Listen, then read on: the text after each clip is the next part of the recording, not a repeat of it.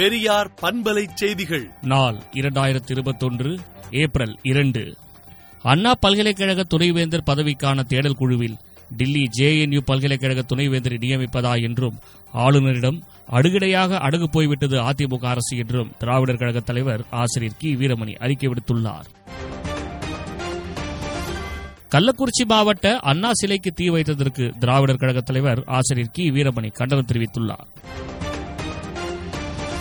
அதிமுக பாஜக கூட்டணிக்கு நாடாளுமன்ற தேர்தல் போன்று சட்டமன்ற தேர்தலிலும் பாடம் புகட்ட வேண்டும் என திமுக தலைவர் தளபதி மு ஸ்டாலின் தெரிவித்துள்ளார்.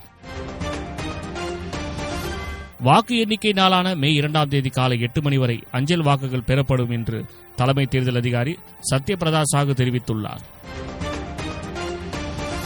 திமுக காங்கிரஸ் கட்சிகள் குறித்து பிரதமர் மோடி யோகி ஆதித்யநாத் உண்மைக்கு புறம்பாக பேசுவதா என கே எஸ் அழகிரி கண்டனம் தெரிவித்துள்ளார். தமிழகத்தில் தளபதி மு க ஸ்டாலின் முதல்வராகும் காலம் நெருங்கி வருகிறது என திமுக எம்பி கனிமொழி கூறியுள்ளார். தமிழ்நாடு புதுச்சேரி உள்பட பாஜக ஒரு இடத்தில் கூட வெற்றி பெற முடியாது என புதுவை தேர்தல் பரப்புரையில் திராவிடர் கழக தலைவர் ஆசிரியர் கி. வீரமணி உரையாற்றினார். நாடு முழுவதும் ஏப்ரல் ஒன்றாம் தேதி முதல் நாற்பத்தைந்து வயதுக்கு மேற்பட்ட அனைவருக்கும் கொரோனா தடுப்பூசி போடும் திட்டம் நடைமுறைக்கு வந்துள்ளது.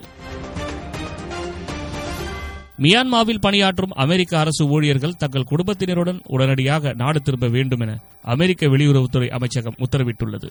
விடுதலை நாளேட்டை விடுதலை டாட் இன் இணையதளத்தில் படியுங்கள்.